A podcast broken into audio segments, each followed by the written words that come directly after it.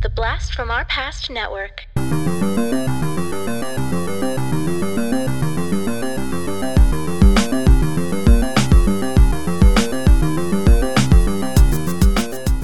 Hello and welcome to the Blast from Our Past podcast. We're the podcast that gives you full on movie breakdowns, TV show reviews, and more, all from the things of our nostalgic past. I'm John, And I'm Adam. and today you might have seen the title and been like, what the fuck is this? Yeah. In fact, Adam might have looked at the schedule and said, what the fuck is this? No, no, I did not. Uh, I actually own nine different albums by this guy. Oh, really? I didn't realize you had actually had become a fan as well. Um, so we are going to talk about the 2000 album "Made in Medina" by Rachid Taha or Taha. I'm actually not sure how to pronounce his name correctly. Yeah. I've always assumed it was Taha, but I could be wrong. That's how I say it as well. Okay. Um, so I don't know about you, Adam, but I was introduced to this singer through the 2001 film Black Hawk Down. I was introduced to this singer from you, who had the album, the soundtrack for the music for the movie Black Hawk Down. Um, yeah. So, uh, this movie, I actually had read Black Hawk Down not too long before the movie came out, and so I was excited to go see the movie. When I saw the movie, I fell in love with the soundtrack. Of course, the composer on that is Hans Zimmer. Hans Zimmer, amazing. Um, I, uh, you know, I bought the soundtrack, loved the stuff, but the very first track on there is the very first track on Made in Medina, which we'll get to and I I just became enamored with his sound, and I thought I've got to find out who this guy was. Of course, this uh, this was early 2000s, so this is pre um, the the streaming stuff, and so I had to go uh, to numerous uh, record stores into the imported sections to try to find it. Eventually, I did find this album. Uh, along with a, a couple other ones, I found his live album, which I love his live album. It's great. I do have that one as well. Yeah. Um, in fact, my favorite song of his is on the live album and is actually the live version of that song. I prefer the live version over the studio version, which I'll, I'll talk about. Okay. actually, it doesn't matter. It's um, uh, I think the song is uh, Nocta. Oh, okay. Yeah, I know that. I remember recognize that song. that I have the. Really, really, just fucking awesome bass and guitar riff in the middle of that song. Just really cool. I love it. And this became a regular rotation CD for me. and that's very much how I started to fall in love um, for to with Rachid Taha's music, um, but also I mean it was very much from you playing this album, or maybe you I mean you absolutely introduced this guy and this album to me, and so I started listening to it, and then at some point on one of those you know not quite legal download sites. I got a whole bunch. I got pretty much his entire discography at the time, so that's Right. why I got so much of his stuff. Um, but yeah, so I, I kind of really got it, and I got into world music actually for a little while there as well. And so he kind of was one of them that I would go into. Him and um, Habib Koité is another guy that I got into. I just I listened to all their stuff, and this and this guy be, was because of you. Oh, okay. Well, that's cool. I, I oddly enough didn't remember that, so I'm like, I was expecting you to not know any of this stuff. So that actually, I think it's going to make this a little bit easier uh, to discuss. So uh, I don't normally do this, but let's, let's do a little bit of a background on Rachid Taha because I'm sure anyone who thankfully clicked on this episode and was like, you know what, I'll check it out. um, he is or was unfortunately, and I hate to say was. I had a I one of my bucket list items was to see this guy live, which was going to be almost impossible. He rarely played in the U.S., and when he did, it was usually only in New York City.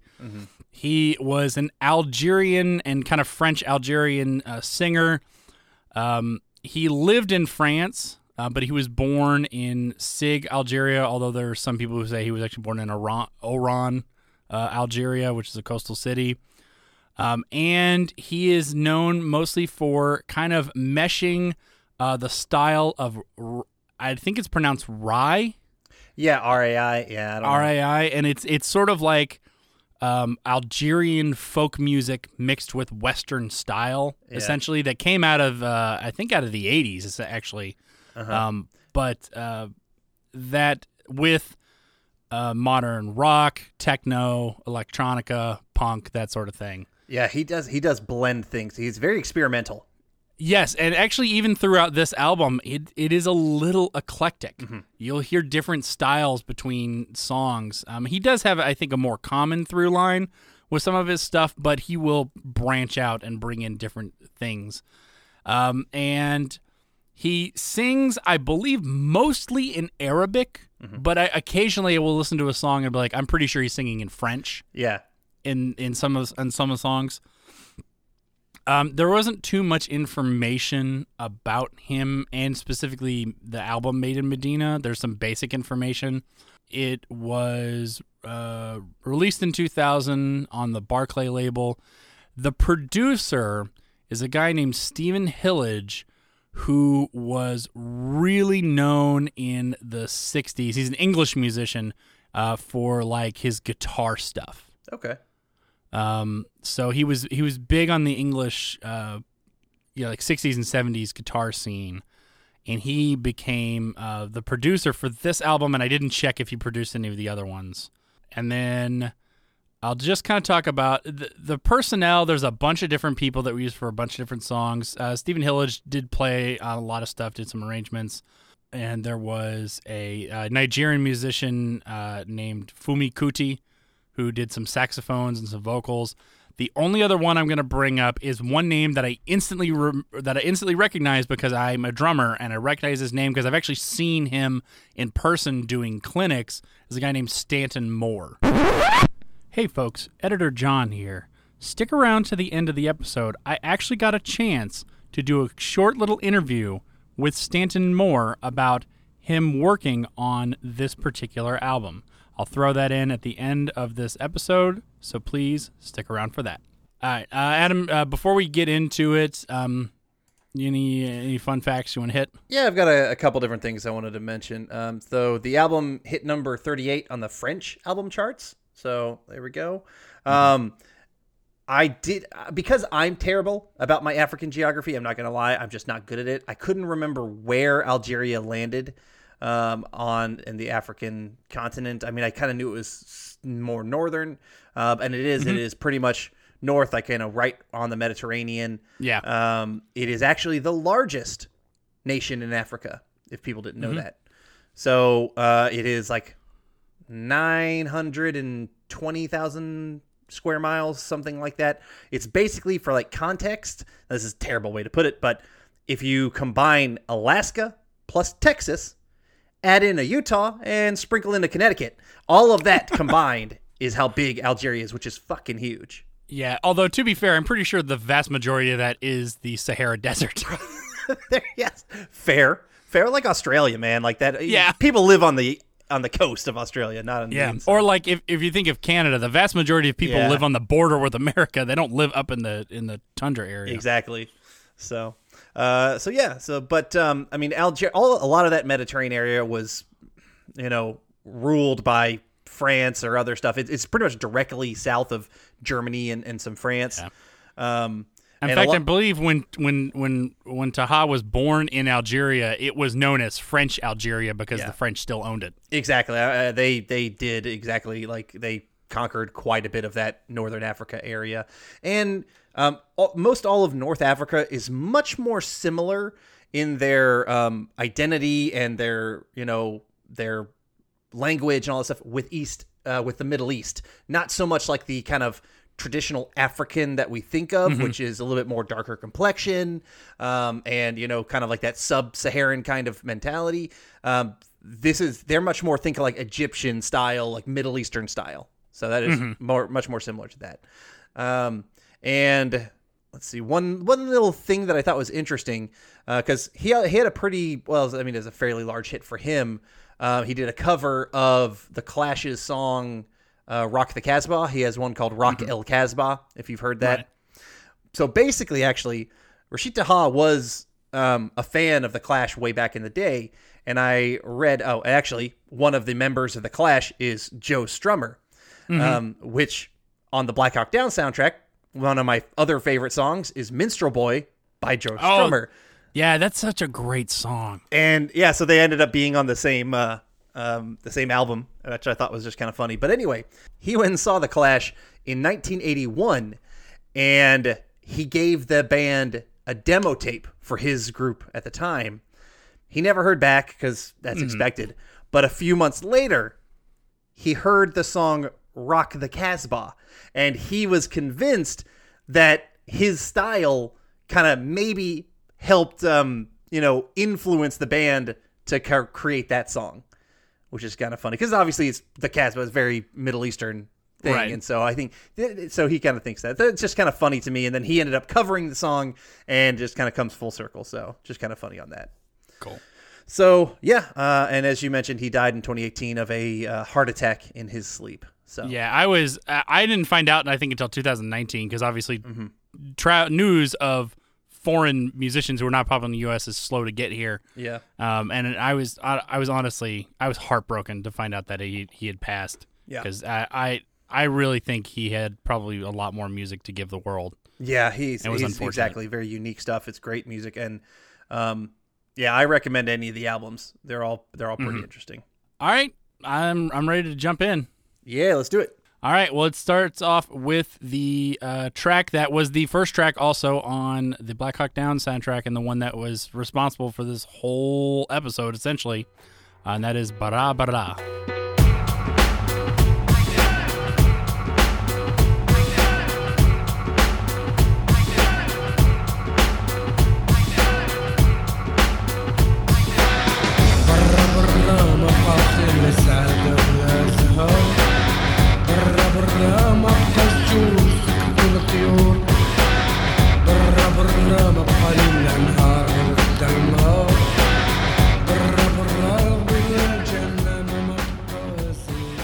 So, a couple things I love about this song. Uh, first off, most of his music, and this is going to be true for pretty much everything, r- skews a little bit longer and has a what I would call like a hypnotic quality to it. There's a lot of repetition in his songs, Yeah, which I'm totally fine with. Actually, I have no problems with repetition. Um, even I, I know some people who just can't stand it if if something repeats too many times. It doesn't bother me at all. But here is a clear mash of traditional Algerian and kind of Mediterranean sounds, instruments. Um, uh, uh, a it sounds like what is possibly either a, a darbouk or a um, Doumbek. That's the other word I was looking for. Uh, so a darbuka and a doumbek are essentially very very similar drums. Um, you'll see them a lot if you ever go see anyone who does uh, belly dancing. Okay, They usually have a, one of a darbuka or, or a doumbek. Um, and then also, um, I'm assu- what I'm assuming is what's called a riq, which is kind of like their version of a tambourine okay, um, which is kind of like a small hand drum with jingles and stuff like that. Um, and you get uh, what I also the other instrument that I'm ass- I'm assuming it's this one. I could be wrong, but is the oud, uh, which is sort of like an Arabian lute. okay.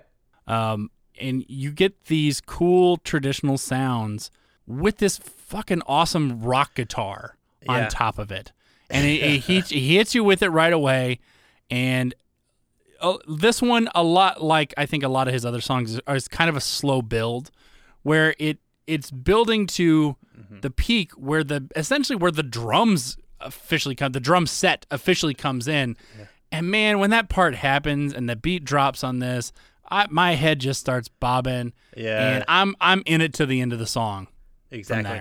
Yeah, I know exactly. I mean, taka taka taka taka taka taka doom cha the doom doom. Yeah, it, it is. It is repeti- or it's uh, repetitive, but in a good way with that slow build. I love the hard kind of distorted guitar mixed in with like the traditional Middle Eastern sounds. Um, Yeah. It. Yeah, when this song unloads, it I just feel like because you're going on the journey with it, you're just like, fuck yeah! Like I could do whatever. you know what? Exactly. Give me give me a thousand pounds. I could lift it right now. um, it's a fantastic song, and it's definitely my favorite on the album, mostly from nostalgic reasons or re- uh, reasons why it because it it you know it's the first one I heard of his, and I just I really love it. It's got a great energy. Um, I didn't look the I tried to look some of this stuff up, but I couldn't for all of them. Um, barra barra means pretty much like uh, like everybody get out or you know get out kind of like Yeah. a command. And apparently, the song's about the problems there are in Algeria and the reality that you have to get out of the country to escape those things. Um, I couldn't find much. That's basically the only song I could really find some stuff on. Yeah, I had the same problem where I found copies of the lyrics for other songs, but they were all in Arabic and there was no Yeah. translation. Yep. Yeah, it's really tough. Uh, but yeah, this is this is an awesome song. It is one that you know, if you want to like, you know, start on like do like a warm up. You know, if you want to have like a workout list, a workout playlist, this is a good one to start with. You can get your warm up of 'em when you're kind of getting that build, and then when it hits something, then you're like, fuck yeah, now I'm ready to tear some shit up. Yeah, it definitely builds to a really good moment that that keep that keeps you in for the rest of the song. Um, as I mentioned, most of these songs are fairly long. The shortest one is four minutes and thirty seconds. Most of them are over five minutes. There's only a few of them that are less than five minutes, and all those are still pretty close. Um, and it doesn't it doesn't feel like I mean this one's almost six minutes, and it, to me it doesn't feel like it because it really it keeps you in. It's as I, I and I'm I'm gonna say this a lot. It was very hypnotizing to where you just don't notice the passage of time. You don't notice how long it takes for him to build it up because there's you're, there's interesting things happening, and and I'm going at this, and we're going at this with strictly Western ears yeah. with sounds that we didn't grow up with and we're not familiar with and are unique to us. And part of that is I think what really hooked me. I agree. I mean, this entire album, I'm not going to really understand a damn word, Right. and I doesn't matter. Oh, don't need to. Don't need to. Don't need to. I mean, shit. Half the I love Rammstein. I don't give a. F- Yeah. I, sometimes I don't know. I, sometimes with Rammstein, I don't want to know what they're saying, sure. But I can still enjoy the music. Yes. Uh, and it's the same here. I uh, I didn't need to know what Rachid Taha was was singing about. I didn't hear the word America anywhere in there, so I, it was fine. yeah. Uh, but uh, it, his music does all his talking Yep. for him. It does. I think. Uh, all right, let's go ahead on to the next next song, which also is the same word twice, and that also appears several times in this album, where the title is the same word two or three times. Um, and I didn't bother to look up the meaning of this one, but it is fucked, fucked.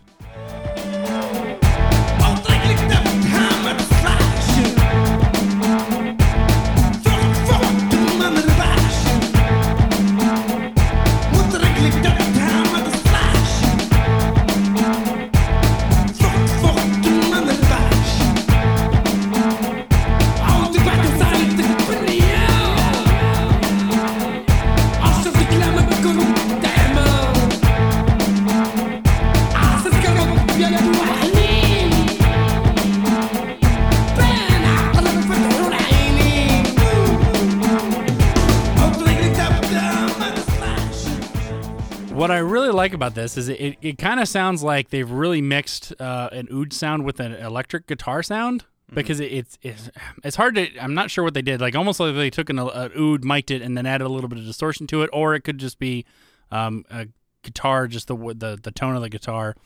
Um, this one it's also a little repetitive. It's not immediately one of my favorites, but I have no issues listening to it all the way Oh, yeah. through. He's got a lot of fun riffs with this one. He sings with a lot of passion in this one. He gets angry.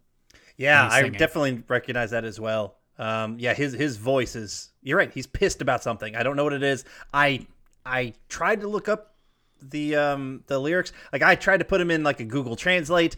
I, it Mm-hmm. didn't work for me, so I really have no idea. But I will say, when you're younger, when I was younger, I mean, it sounds like fuck. so, so, so you kind of, it always kind of like you know, I just quite en- enjoyed that. Um, yeah, I I like. I saw that a critic wrote that uh, "fucked fucked" uh, moves away from the more traditional aspects of Barra Barra, coming off kind of like what U2 might have sounded like if they grew up in Marrakesh. Um, and I, I can kind of hear some of that, especially the later in the song. But but there is um yeah, a good mix of the the rock sound in there uh, blending in with it. So yeah, this is this is one I I enjoyed, you know, for sure. Yeah, and he he he does he has like a really good kind of uh, Mediterranean uh, Arabic melody that kind of inter Yeah. interlopes in some of that. Yeah. Oh yeah, I like that. Part. and it's it's a it's a it's a fun little adage. The mixture of of sounds in here is really what keeps me going throughout a lot of this. Mhm. Uh, okay, let's move on to the next one, which is kind of the title track, um, and it was simply called Medina.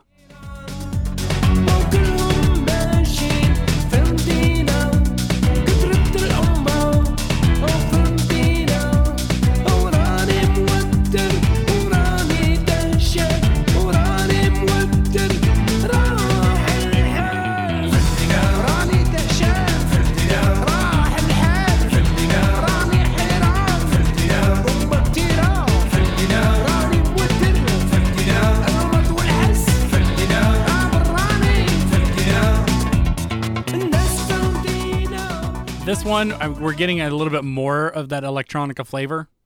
I feel. Um, this one I love the the hook in this. The I don't even know what they're singing, so I don't know if I'm saying the words right. But the "Bent you down, you down." Man, it, it, it, it when you listen to this, it makes me want to stand up and, and just move and dance. Yeah. and just simple steps. Like uh, it, it's so it's so much fun. Yeah. There's definitely dance vibes that he kind of throws in with quite a bit of this album. Uh, Medina is the city of in is a city in western uh, Saudi Arabia, uh, north of Mecca apparently. Um, yeah, this song, this one feels I don't know. You're right. You say you want to dance. It, it feels brighter than the previous Yes. two tracks. That's a good that's a good word. And yeah, some that electric dance stuff in there. Also, it's got like a was it an oud solo maybe or something for a short little bit, but he does that in quite a bit of these songs. So, but yeah, I mean, I like this one. I, maybe not like it as much as the first two. Maybe I like it second. I don't know. Bra Bra is definitely my favorite.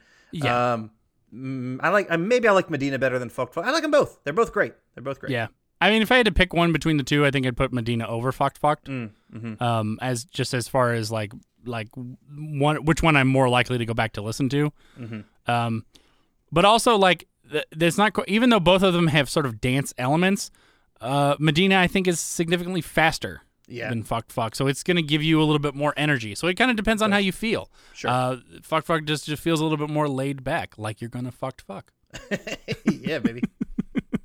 All right, uh, let's go to the next one, which uh, features Femi Kuti, who I mentioned before is the Nigerian uh, musician. And I'm going to butcher this pronunciation, so I apologize. It's Allah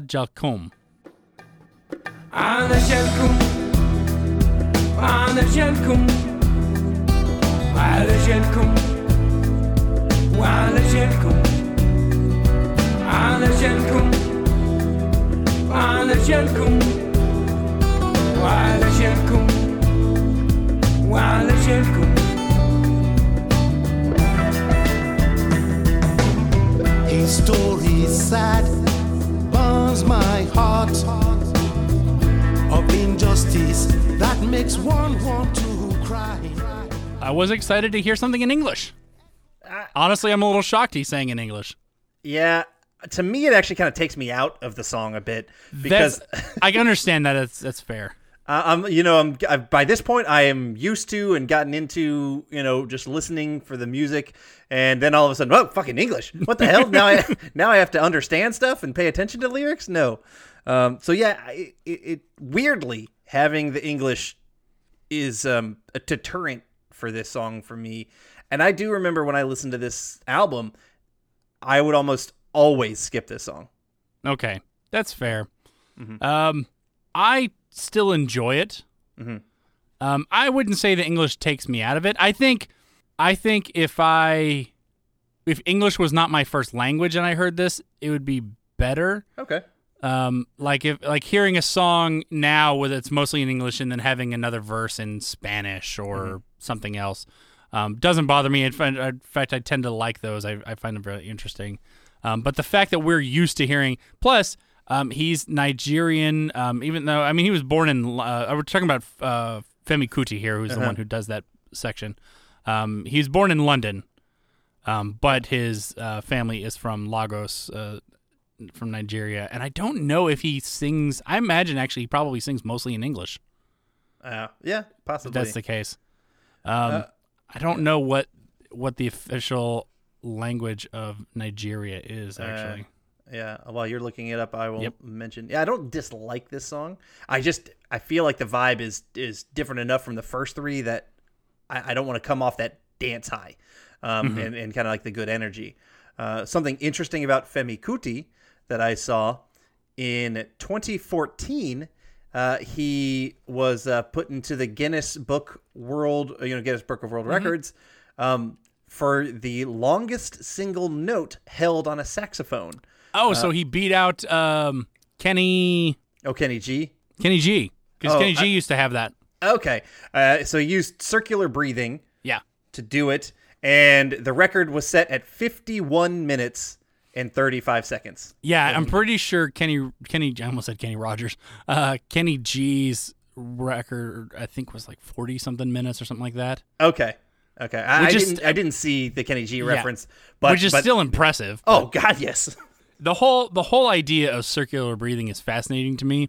I I've kind of tried to do it. It's very hard. I'm not a wind player, so I have not developed my lungs in that way. Yeah. So it's very plus. I mean, you can. It's easy to do it when you're not doing when you're not trying to play an instrument, but trying to control your breath to play an instrument at the same time as your circular breathing is just insane.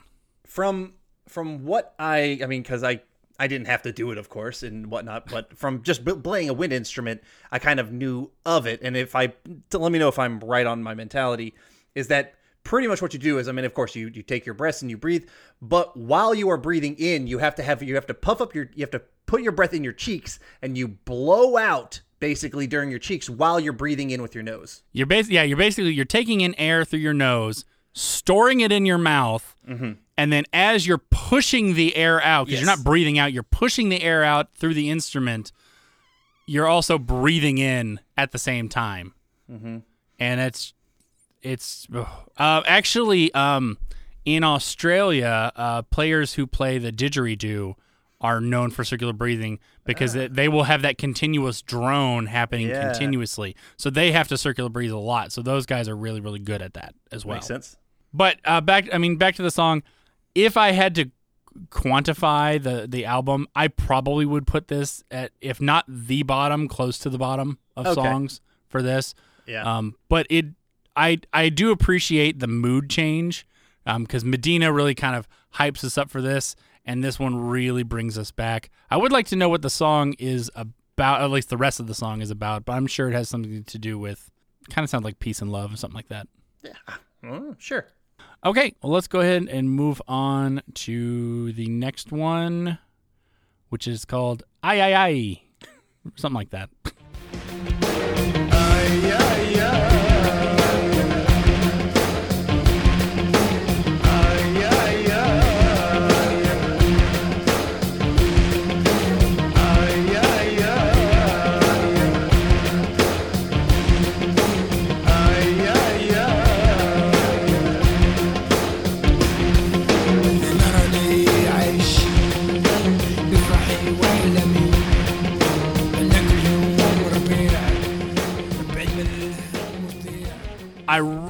Really do actually enjoy this one. Um, it's slow. We've slowed down a little bit from the other tunes. Not we're sped up from uh, from Ala Jakim, but uh, we get kind of like a, a really kind of pounding kind of percussion and drum beat with this one. I almost wish he'd found a way to add some extra distorted guitar because that cool distorted guitar factor that we get in Barra Barra, we don't get again. Really, in mostly any other song. So in this one, like I when because there is a little bit of distorted guitar, the guitar that kind of comes in at the chorus when he gets to the I I I, and it's in the back. But I want I I wanted more of it. I wanted it a little heavier, and I haven't. Li- I I don't know. I don't remember this one being on a live album, but if it is, I, I hope that they really kind of leaned into that. Yeah, this one is enjoyable. You're right. It's got the good kind of rock and electronic backing, um, but it does. There's a. It feels simpler. It feels simpler to- than some of the ones that we had heard already. And I agree. Like, yeah, maybe that uh, more distorted guitar would have added a little bit more to it. Yeah, it is powerfully hypnotic, though. I think like like this is I could see um I could see this, and you kind of get this actually in the movie. If you saw uh Doctor Strange in the Multiverse of Madness, there's kind of like a scene where they're talking about how um Wanda could dreamwalk into another Wanda. Mm-hmm. And the music in there actually kind of reminds me of this song where it was like Middle Eastern, but like heavy yeah. and moving. And I could kind of see that this song being used for a scene like that. Okay. Um, sort of something that's like hypnotic and dreamlike. All right, let's go ahead and move on to the next one. We're already halfway through the album at this point, And this next song is called Hey Anta. Hey.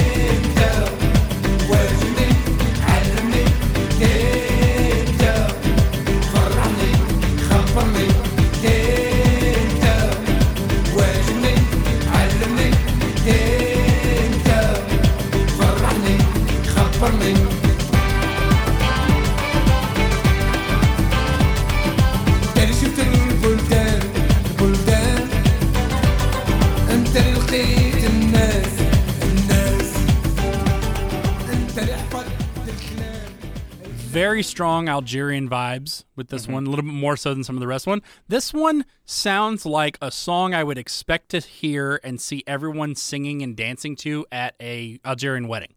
Yeah, I could. You know what? Yeah, there's a. Ha- I definitely get happier vibe. It's more upbeat. Mm-hmm. Yeah. um, and almost bubbly compared to a lot of the stuff that we've heard before. Yeah. Um, yeah, I, I I really dig this one, even though it doesn't have. You're right. A lot of the more intense or electronic stuff to it. Um, I I dig it. I dig this song quite a bit. Yeah, and it, it is a it is a stark contrast. Con, con, wow, it is a stark contrast from the kind of darker I I I song that we got right before this, which seemed a little bit heavier and and like sludgier and a little bit you know, it moved a little bit slower. This one, eh, you're right. It seems a little happy and bubbly and. You know, I would, I would want to, I would want to hear this at a party or something like that, where everyone's, um, of course, it's a Muslim nation, so they're probably not drinking, but you know, having fun, eating and doing, you know, just Yeah. out dancing and teaching me how to do some dance that I don't, I'll never remember how to do because it's too complicated. I've tried to do some of those, those Middle Eastern West uh, dances, and I'm not a dancer. I wish I was, but I'm just not. Uh, so I saw a U.S. critic wrote about this song in particular. Like it said, "I may not be able to. Uh, I may not be absolutely certain what the singer of Hey Anta is singing about. It could be a girl, a boy, God, or a grasshopper for all I know. But the pure joy and wonder shines through play, plain as day." And I wholeheartedly agree. Like that is mm-hmm. this album to me. Is like I Yeah. don't know what the hell he's singing about, and I don't give a fuck because it, it doesn't take away from my appreciation. Yeah, absolutely. All right, let's move on to the next one, which I will try to pronounce the name of. Good luck. I think it is Kalantika, Kalantika, something like that.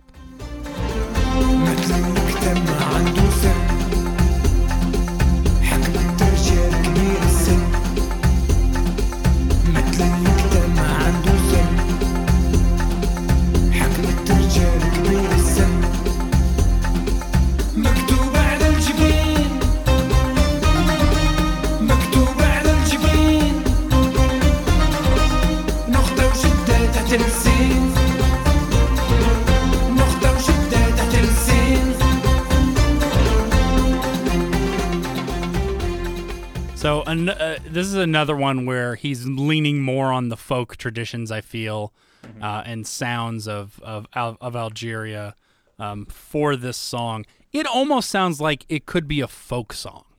Yeah, yeah, exactly, like, exactly. Like something that is just all like you know, like every person kind of knows, and Yeah. he, yeah, you're right, absolutely. I, you know, I and I liked, I really liked this one. I did too. Yeah, I did too. because because you feel yeah, you feel like you're getting a little bit of knowledge of a culture that's not yours. Right. Um. Yeah, you're learning about you know this totally different style. It's not the exact fusion of stuff that also is very good, but yeah, it's got that more traditional chill kind of sound on this one. I mean, it reminds me. It feels like it should be on a Putumayo CD. You know, and I love those. I Yeah. love those albums. Oh man, there's there's a there's I think there's a Putumayo CD we could probably do as an album I'm review. certain of it. Our our mom had them and played them pretty often, and, and Yeah. pr- probably like one in particular. Um, and, and again, a- almost all of these songs, in my opinion, are slow burns. You've got to be in it for the long haul because there's a lot of repetition, and he's gonna he's gonna bring back a lot of themes. But he always seems to go somewhere. It just takes a while for some of this stuff to happen, and and maybe that's a cultural thing. I swear, as as a as an as an American, we have less and less patience for our music. And I, I i've started to notice this like um i i do enjoy watching um a lot of like uh, reactors on youtube especially if it's something that that i like. I'm like i'm really interested to hear what someone of the next generation thinks of this one. And one of my favorite ones is to, is to listen to is to watch people listen to rage against the machine for the first time Rage Against the Machine took a long time sometimes for the vocals to come in, and they would mm-hmm. riff on something or two different riffs like a, a while. And a lot of the things that I, I, I watch, a lot of people are like, "Why is it taking so long for the to for the for the words to come in?" And in my head, I'm like, "Man, enjoy the mood, enjoy the moment, mm-hmm. enjoy the riff, what's playing. All right, the the lyrics, while important, are not always the most important thing. And I feel like if the if the lyrics don't come in like almost right away, people have no patience for it. Yeah, I mean, things are getting more and more form formulaic, um, and it's I think that is to our creative detriment. I totally agree. All right, well, let's go ahead and move on to the next one, which I am not entirely sure whether or not this the title is in French or not, but I'm guessing it is. And n- my limited knowledge of Latin-based ones might be having something the word having something to do with slowly or slow. I think so. Yeah. Um, what is it called on on retard or on retard.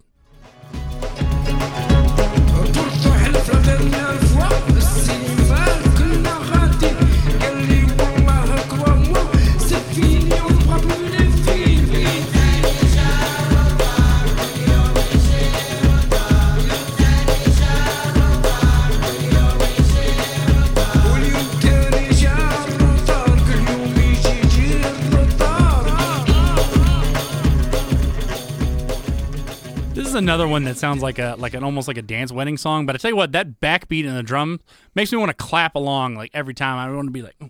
Yeah.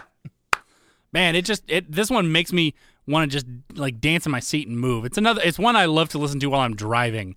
Um, Yeah. I feel like it, it really motivates me and pushes me. Yeah, I always like this song for some reason. It's kind of like on my like upper half of this album. Um, it's also got the good uh, call and response because he's got Yeah. like, like a group of people behind him, and there's you know there's there's fun with that. Um, yeah, traditional sounds to it, and that doesn't go dive too much into some of the in, intense um, electronic and rock sound as well. But it's it's it's not amazing, but I do like this song quite a bit. Yeah. There's that that kind of weird sounding instrument at the beginning that I can't tell if it's like some sort of wind instrument or if it's an electronic sound. The Yeah. and I and I I've never bothered to look up what that is, but um, it it sounds Middle Eastern, which makes me think it is some sort of either wind instrument or something similar that's creating a unique sound. And maybe they sampled it and and maybe moved it around a little bit. Um, but I, it really drives the feel of this song, and I, I that and the and the and the kind of really upbeat backbeat that really gets me through the song. Yeah, yeah, it's a good one. All right, let's go ahead and move on to the next one, which is called Verite. Não me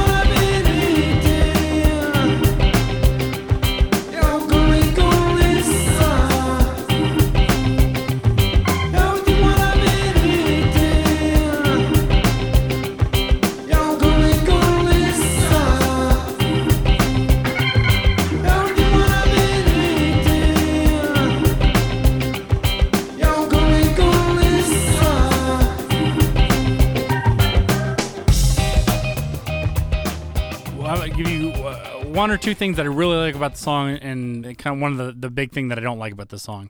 One, I appreciate the almost '70s funk flavor that we're getting from the background instruments in Yeah, this. I got a lot of funk on this one too. Yeah, Yeah. Uh, it, it's a little bit more kind of a, a laid back funk, not too, not too put, not pushing it too much, but we're getting some, we're getting comes getting some of that uh, kind of uh, Hammond organ sound in the back, um, some cool drum licks, and you really even even throughout the the chorus and everything, you're really kind of getting that almost like pseudo '70s funk flavor mixed with his Algerian roots. The thing that I don't like about this song is it actually bores me. Oh, really? Yeah, I really didn't get into it that much. This one, uh, this one might like it might jockey with uh, Ala Jalkoum is like one of my least favorites on this. I don't mind listening to it. It's got cool sounds that can hook me in, but for some reason, his melodies really didn't hook me in in this song for some reason. Okay. All right. Um, Verite is French for truth. Um, this song is one of the more Western feeling songs to me. You're right. Yeah. A lot of that funk element coming in, but I actually quite like it. Um, chiller vibe I'm feeling on the second half of this album, mostly compared to the first half, which was a little bit darker rocker. Um, but I'm I'm feeling the funk on this one, and so I actually Okay. I quite quite like it. Okay, that's fair enough. That's fair enough. Uh, all right. Uh, also, verite just makes me think of my favorite Latin phrase, which is "in vino veritas," which is "in wine there is truth." Oh, okay, nice. Uh, Uh, all right, let's go to the next one, which also has a very French sounding name, which is Ho Chérie Chérie. Oh chérie, chérie,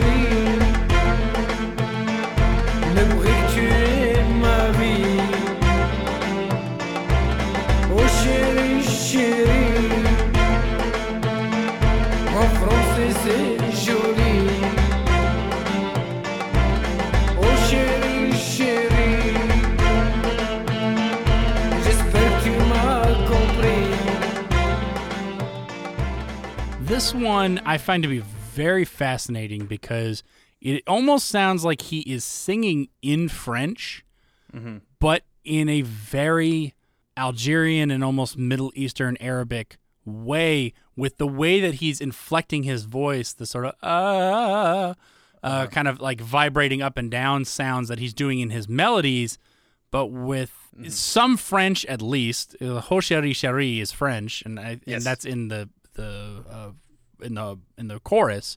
And there's other sounds where I'm like the word sounds French, so I can't tell if he's mixing Arabic and French together, um, or if he's if he's use if if is much like Spanglish, where there's like a mixture of both. If, if there is like a Arabic French a mixture, because I know that there is there is actually a lot of Arabic immigrants in France. Um, that's I know there's a, a big influx of, of, of those people in France. So like that I could also understand if like if they've developed like their own sort of like Spanglish equivalent of Yeah. French and Arabic. That would totally make sense. Uh, chérie basically is a French word for sweetheart kind of thing. And we've kind of, you know, even in English has kind of adopted that a little bit. Um, yeah, this one is not that I don't dislike it, but this is a skip for me almost every mm-hmm. time. Yeah. This is not, this one is just not really, I mean, it's definitely some kind of like a romance or a love song or Yeah. something. And it's just, I'm not digging it. If you're in the if you're if you're wanting that upbeat pushing almost mm-hmm. techno esque stuff that he's got, I can absolutely see him be like, I just I you have to be in the right mood for this song, and and if if you're wanting the upbeat stuff, excuse me, if you're wanting the upbeat stuff, you're gonna push past it. Yeah, wait one more song. yeah, exactly. Uh, all right, well, let's go to the last one, which is the longest song on the album at just over eight minutes, right at eight minutes and 19 seconds. And I'll be honest, aside from Barra Barra, it's one of my favorites. It's definitely my second favorite on the album. Yeah, and it is called Garab.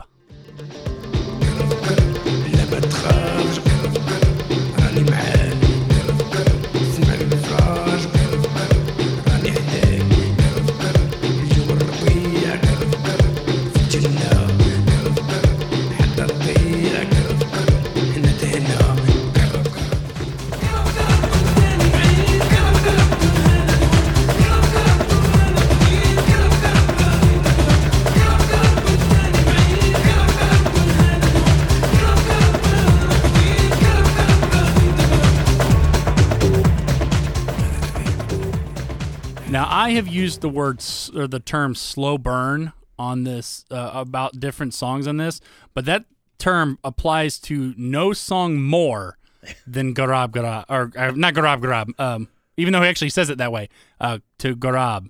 It is a slow burn from beginning to end, but man, I love where he takes us on this. Uh, we st- it, it it is a true mesh of western and eastern flavors in in the music, in the style.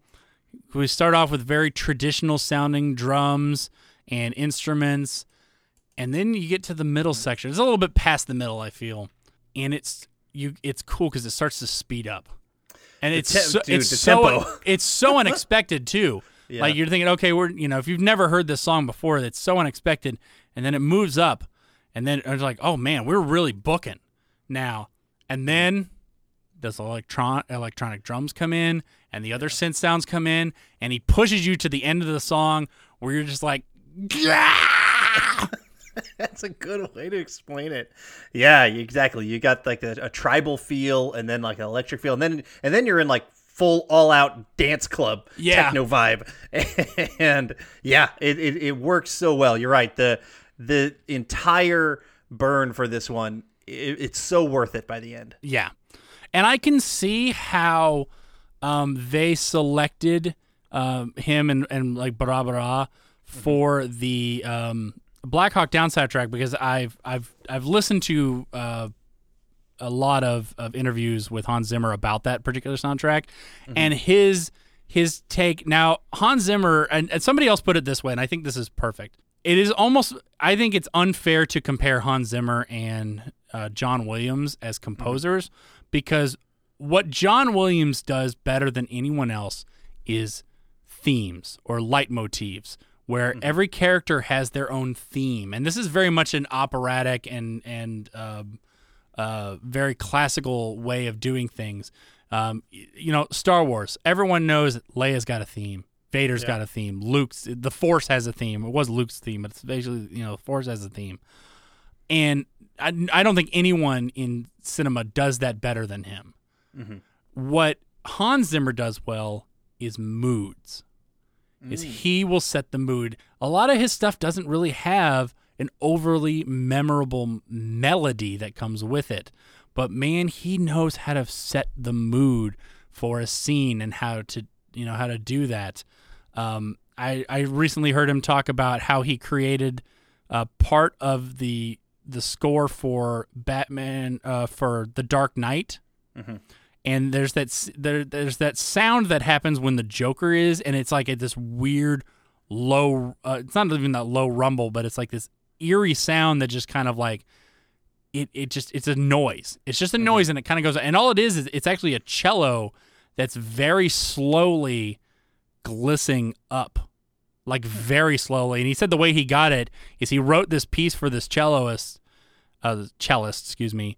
Um, that was like had like he's like it has like a thousand notes, like it was insane, and he made him play it all day for three days, to the point where he was physically exhausted, and then he had him do the glissando without thinking, and that's the sound. So like when you first see the Joker at the very beginning, um, with just standing with the mask, and you hear this, you'll hear the noise, and immediately you'll recognize, oh yeah, that's the noise that we recognize. That's what that is.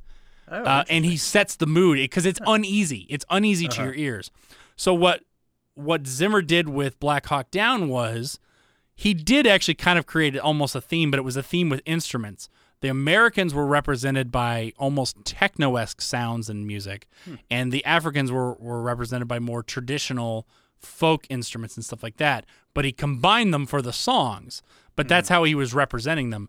And bringing this all the way back to Rachid Taha, he's doing a very good job of that, and especially in this last song, Garab, where you start with one and end in, end with almost with the other, is uh, just a perfect marriage of the two sounds, and a, a I think a great way to end this because at the end of it, I really usually just be like, all right, let's run it again, flip it over. Yeah. yeah. Yep. Absolutely. Um, all right, let's kind of go into final thoughts. And um, I was the one who put this on the schedule, so I'll go last. But I, I I'm really pleasant. I've been pleasantly surprised by um, how how much you've enjoyed this. So let's hear your final thoughts. Yeah, I was glad to see this one on there. Um, yeah, I, I'm, I didn't realize you didn't know how how much I had gotten into Rachid Taha um, from you know you introducing him to me. Uh, but yeah, I mean it is it's a blending of sounds. Uh, some that you know I'm more familiar with, some of the kind of Middle Eastern or Algerian sounds that I don't know as well, but they work so well together.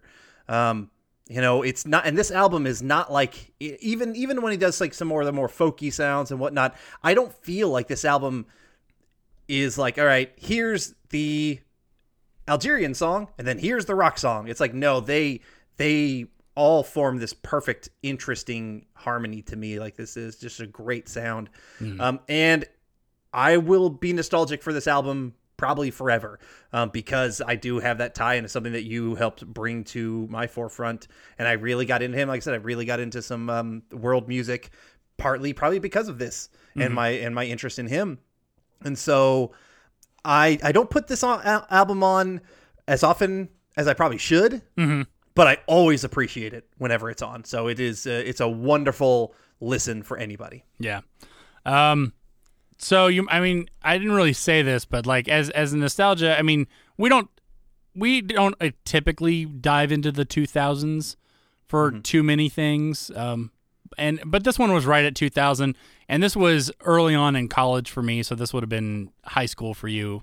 Yeah. Um. but I love this album. I loved listening to the music of Rachid Taha, and um, again, I wish I wish I could have seen him live, um, and I can only hope that um, you know putting him on this podcast and hopefully exposing you guys to some of this music is is a way of helping uh, his music to live on, and um, I, I will probably be promoting his stuff till the day I die with how awesome he was as far as is his uh, what I feel like his his unappreciated contributions to music are um and and as as Americans we I think we need a more eclecticism in our sound and I Yes. I, I think he's a I think he's a great introduction and gateway into that.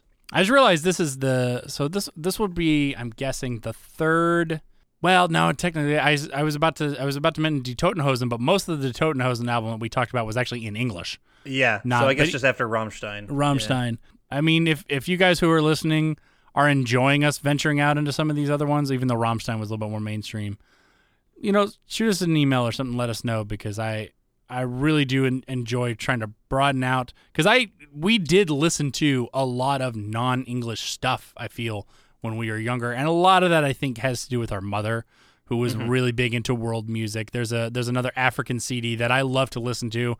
It would be very hard to do an album review on that one because that one is very much like a atmospheric CD and Okay. and not so much a melodic one, so it'd be a little bit more difficult to talk about.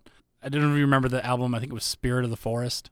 Okay. I mean, yeah. I, I remember having a lot of those different kind of ones. Yeah, yeah. that one was an interesting one, and I'll bring this one up now just because I don't think we'll ever get to it. Spirit of the Forest was like these two Australian guys who went to Africa and recorded these kind of tribes singing these songs, and then they took it back to Australia and added uh, acoustic guitar and bass and drums and stuff on top of that.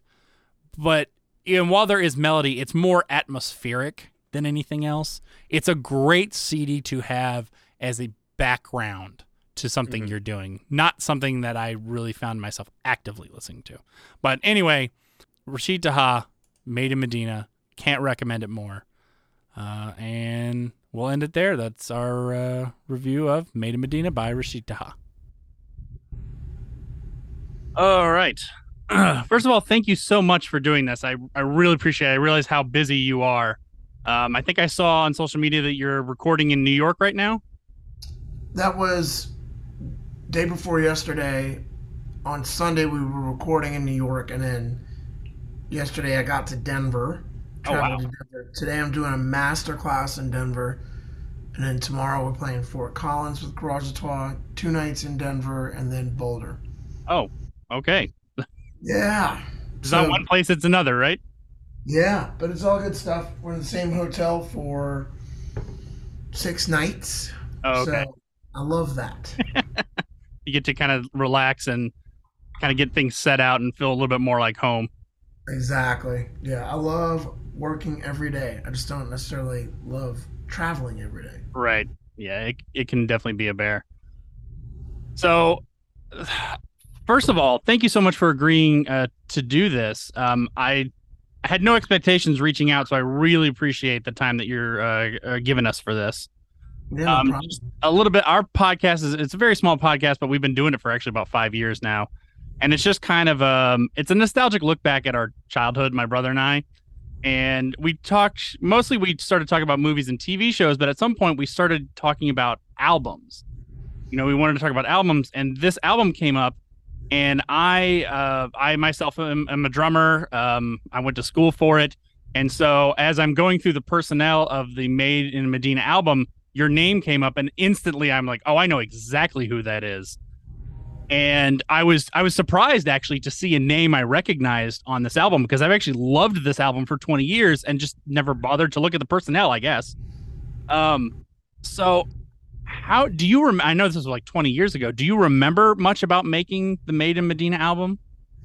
I remember a good bit about it. I mean, Rachid's management reached out to us and they said, you know, he loves New Orleans. He wants to come to New Orleans and he wants to work with a band that would be able to record in a way that they could loop and sample things. And so they wanted to create fresh material for them to loop and sample. And, you know, that means a band that could play the same thing repeatedly, play to a click, and um, and take direction, you know, and and so we were able to do all of those things, um, and we've made a lot of records in that way as well, you know, kind of almost making a remix record as you go. So it was it was a pretty natural process for us to do that to to make that record and we made it at a at a studio called the Egyptian Room which was it was like the 11th or 12th floor of a Masonic temple right in the middle of downtown New Orleans and a friend of ours had Robinson Mills, I believe was his full name. Uh, but Robinson had made this studio in that space, and it was really cool because it was a meeting room for this Masonic temple. So it had all these murals and all this Egyptian artwork painted onto the walls. So that had been there for years. So it was already just a very cool vibe of a room. And so we wound up setting up in there and recording for a few days in that studio. And then, of course, it's not there anymore, but uh, that's where we did it. And, you know, Rachid was in and out, and he would come and check in on the process. And, and but the producers were the people that we were in direct contact with. Was um uh was I believe Steve uh Steve Hillage was the main producer on the album. Was he the one in contact with you guys? Do you remember? That could very well be, Okay. Like you, like you said, it was 20 years. yeah, exactly. but, but that does ring a bell. Okay. Um, I, as someone who actually had uh, Rachid on my bucket list of people to try and see, which I didn't know if I was ever going to be able to do it. Unfortunately, now obviously I can't, uh, since he passed away a few years ago. Um, can can you tell me at all what he was like? You know, he was he was in our interactions with him. He was pretty quiet, and uh, and like I said, he was in and out. Right. So we didn't. I don't recall going to any dinners or anything with him afterwards. Okay. He was just kind of in and out, um, but very you know very nice, very cordial, and uh, you know he appreciated us being there to do that with him. And uh, but I I do remember him just being kind of quiet and taking in everything that was going on. Yeah. Um, since you guys were kind of uh, recording to be sampled, was there any specific direction you were guys were given, or like did he have any songs that they knew you were going they were going to use, or did you just kind of play and then they used what you created? Yeah, from what I remember, I think there was a little bit of both. I think there, Okay. There might have been some reference tracks, you know, where it said, "Okay, here's this, here's this loop of this band, but we can't use this. So, can you play something similar to this hmm that we'll that we'll use?" and then I seem to recall maybe even doing that with some beats too Okay. and then and then I think they were you know hey here's a key would y'all play something like this and improvise on this for a while Okay. play for several minutes to where they would you know cut what they wanted you know Yeah. which is funny because you know of course it was all natural for us to do but we definitely make we've made a lot of records like that hmm since then Okay. Uh, have you have you listened to the album in a while? Can can you recognize? I meant to listen to it, uh, and I'm going to listen to it when we get off. Um, and and I, like you said, I've been running so much. yeah. Um, I've been meaning to listen to it, but then I'm releasing three vinyl records that are re-releases of my Oregon Trio records. So I've been going through and having to listen to all of that with a fine tooth comb. Yeah. So I had a deadline of yesterday to turn all that in. So I'm gonna listen to that record as soon as we get off of here. Okay. Sir, thank you so much for spending just a few minutes with us. I really, really appreciate it and giving us insight into um, an album that I've loved for the last 20 years and have not been able to get a lot of information for um, because obviously Rachid did not very, not operate at a, hardly at all in the U.S. So um, I, I kind of found him by happenstance and I had to kind of appreciate him from afar. Um, and so I don't want to take up uh, any more of your time. So thank you so much for doing this. Well, thank you for having me. It's always fun talking about records and music that we've made. So I enjoyed doing it and keep up what you're doing. And thank you. Thank you very much. Thank you. All right, All right Take care. Please join us next time as we're joined by patron Brian McClure to break down the 1986 film Crossroads, discuss the 80s TV show 21 Jump Street, and recast Crossroads using actors of today. If you have any questions or comments, you can reach us at blastfromourpast at gmail.com. And if you want to suggest a movie or TV show from your childhood or to be a guest on the podcast, go over to patreon.com backslash blastpastcast and pick a tier that works for you. To find us on social media, search for at blastpastcast. So until next time, I'm John, And I'm Adam. and thanks for joining us. See you next time.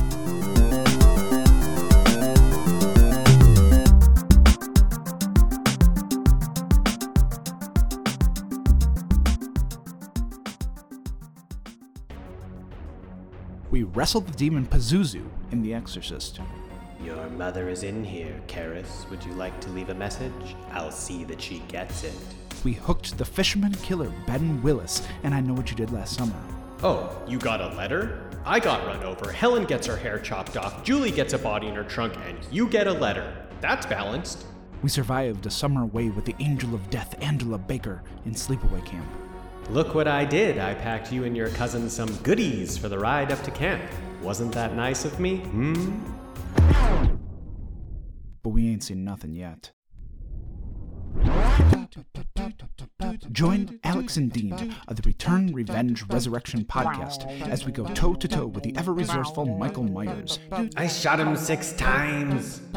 Be there as we discuss the Halloween franchise in its entirety, from John Carpenter's beloved 1978 classic through David Gordon Green's epic forthcoming finale. I shot him in the heart.